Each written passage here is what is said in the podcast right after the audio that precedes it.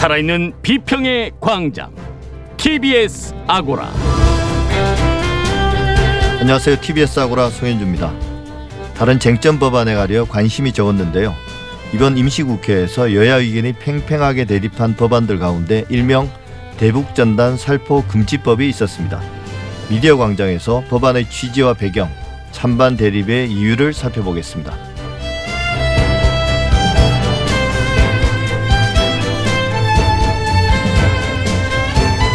최근 김용민 PD와 주진우 기자 사이에 공방이 오갔습니다.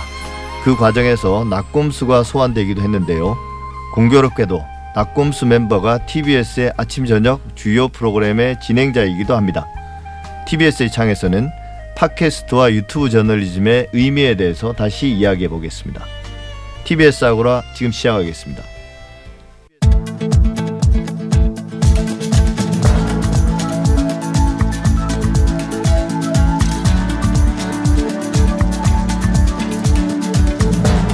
주간 주요 미디어 이슈를 살펴봅니다. 미디어 브리핑. 오늘은 정상근 미디어 전문 기자와 함께합니다. 어서 오세요. 네, 안녕하십니까? 네, 여당에서 발의된 신문법 개정안을 두고 한국신문협회가 반발하는 모양이네요. 네, 그 김승원 더불어민주당 의원이 지난달에 이 신문 등의 진행에 관한 법률 일부 개정 법률안을 이 대표 발의를 했습니다.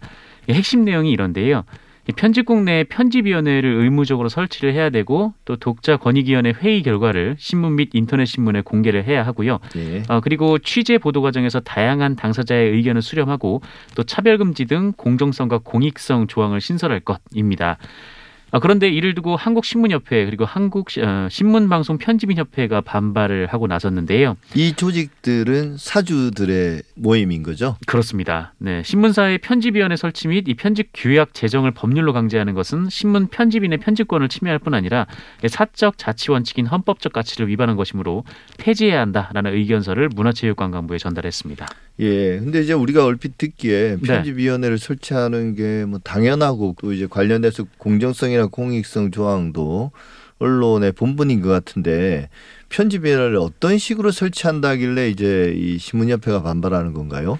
네, 이 발, 어, 발의된 법에서 말하는 편집위원회는 그 신문 제작의 자율성을 보장하기 위해서 이 노사가 공동으로 꾸리는 기구라고 규정을 하고 있습니다. 네. 아, 현재 이 편집위원회 구성은 그 신문사가 자율적으로 결정을 할 사안인데 이 김승원 의원의 발의하는 편집위원회를 둔 일간 신문 사업자에게 이 언론진흥기금을 우선적으로 지원하자라는 내용입니다. 예. 그러니까 이게 편집위원회 설치 반대 논리는 기업에서 경영권을 침해한다 이런 논리랑 비슷한 것 같긴 한데 네, 네, 맞습니다. 이게 강제 조항이 아니라 인센티브를 주겠다는 거잖아요. 네, 그렇죠. 그래서 그렇게 유도를 하겠다라는 건데 예. 어, 지금 이 사주가 있는 상당수 언론사가 편집위원회가 이 사실상 없거든요. 예. 이 편집권은 사주가 임명한 편집인이 총괄을 하고 또 편집국장이 행사를 하는 경우가 대부분인데 어, 노조 그러니까 기자들이 비록 구성원이지만 그 이들이 참여하는 편집위원회가 아, 그러니까 사주들의 편집권을 흔든다 이렇게 보는 것이 신문협회의 시각 아니냐 좀 이런 얘기가 나오고 있습니다. 예. 그러니까 그게 사측 입장은 그런 거고 네, 노측 그러니까 이제 기자들의 생각은 좀 다를 것 같은데요.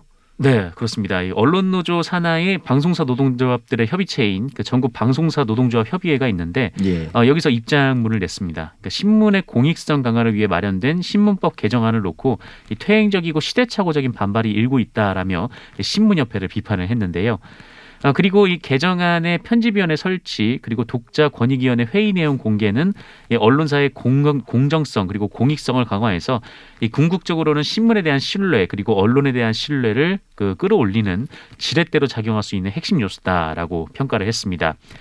어, 그리고 이 비판의 핵심은 이 부분인데요. 그 일부 사주와 편집인들은 이 신문 자율권의 허울 아래 밖으로는 무소불위의 권력을 휘둘렀다라면서 이 내부적으로는 언론인들의 자율성을 누르려는 시도가 끊임없이 있었다라는 겁니다.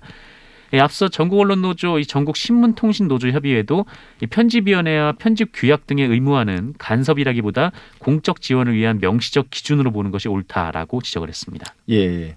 김승원 의원이 발의한 그 개정안에 다른 중요한 내용들이 또 있나요? 네, 이 개정안에 보면 그 신문 산업 진흥을 위해서 이 정부와 지자체의 책임도 규정을 했습니다.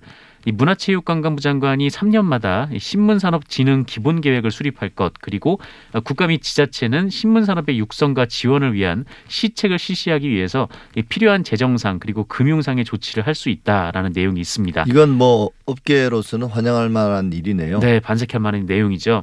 어, 그리고 이 포털의 사회적 책임을 강화하는 조항으로 이 기사 배열의 구체적인 기준 공개, 이 대규모 인터넷 뉴스 서비스 사업자는 지역 언론사 기사를 일정 비율 이상 제공하도록 또 그렇게 조치를 하고 있습니다. 근데 이제 마지막에 말씀하신 이 조항들 네네. 이게 상당히 중요해 보이는데요. 이게 그렇죠. 이른바 그 포털의 뉴스 편집의 알고리즘을 공개하라는 거죠. 네, 맞습니다. 이건 그동안 이제 영업 기밀로 계속 어, 공개를 거부해 왔던 건데요. 네, 그리고 이 최근에는 인공지능이 배열을 한다라면서 뭐 특정한 배열 기준이 없다 이렇게 주장을 하고 있는데 예. 사실 인공지능 알고리즘이 어떻게 돼 있는지도 공개가 되지 않고 있거든요. 그러니까요. 이 부분에 대해서 좀 공개를 해서 좀저 공정하고 좀 어, 다양한 뉴스를 접할 수 있도록 하는 것이 뭐 맞다 좀 이런 취지의 내용인 것 같습니다. 예, 이건 좀 최소한 포털이 언론의 기능을 일정 부분 담당하고 있다면 영업 기밀로 이야기할 게 아니라 최소한의 투명성 차원에서 인식돼야 될 것 같고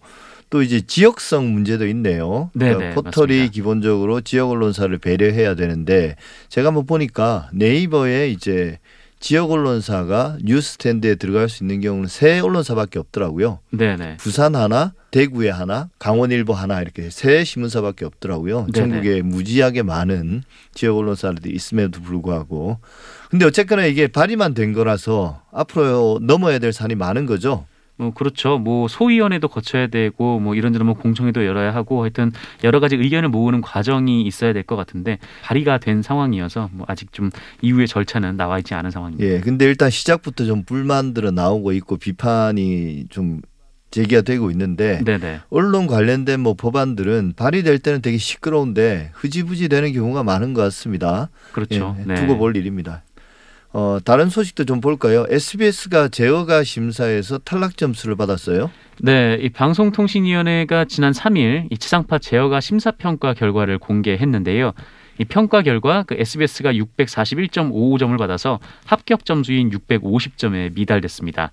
아, 그리고 KBS 수도권 지역 2채널이 647.13점을 받아서 역시 합격 점수에 미달을 했는데 예, 다만 같은 채널이어도 이 지역 KBS 2채널은 재승인 기준 점수를 통과를 했거든요. 예. 어, 그래서 사실상 SBS만 제어가 심사에서 탈락 점수를 받은 셈이 됐습니다.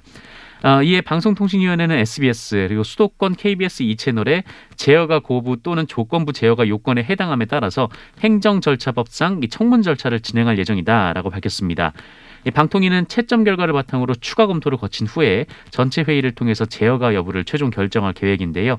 어, 그동안 그래왔듯이 이 조건부 제어가를 할 가능성이 높다라는 게 예. 지배적인 예상입니다. 그러니까 점수가 탈락 점수를 받아도 자동적으로 탈락되는 건 아니고 저희도 이제 어, 아고라에서 몇 번 다룬 내용인데 종편이든 지상파든 어, 점수를 가지고 이제 방송통신위원회에서 최종적으로 결정을 하는 거죠. 네, 참고로 지난 3년 전에는 KBS, MBC, SBS가 모두 네, 탈락 점수를 받았었는데 예. 조건부 재승인을 받았습니다. 예. 근데 이제 SBS는 왜 탈락 점수를 받았나요?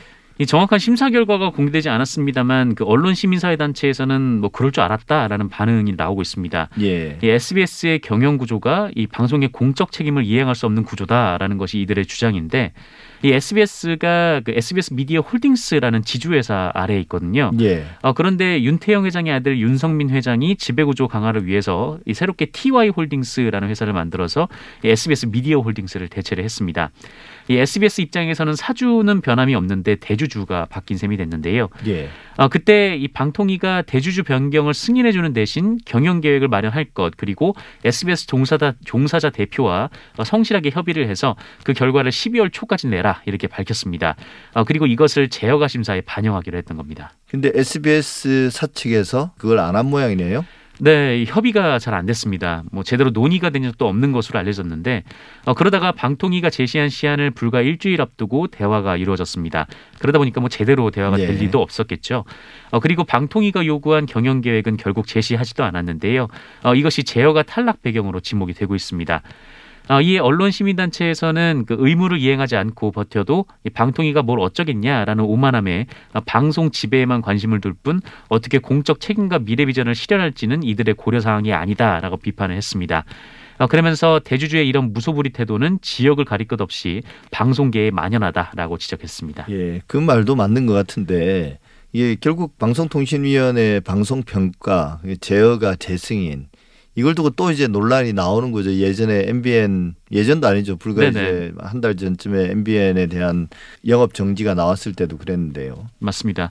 어, 뭐 지금 MBN도 그렇고 뭐 이전에 뭐 TV조선도 그렇고 이 제어가 점수에 미달을 했는데 재승인이 됐던 경우가 있었거든요. 그 예. 게다가 또 이 재승인 점수가 정확하게 어떻게 매겨지는지 또 어떤 기준으로 이루어지는 것인지 이게 지금 정확하게 공개가 되지 않고 있어서 예. 이 재승인 점수가 나올 때마다 또 뒷말이 또 무성한 또 그런 상황입니다. 정상극 기자 수고하셨습니다. 네, 고맙습니다.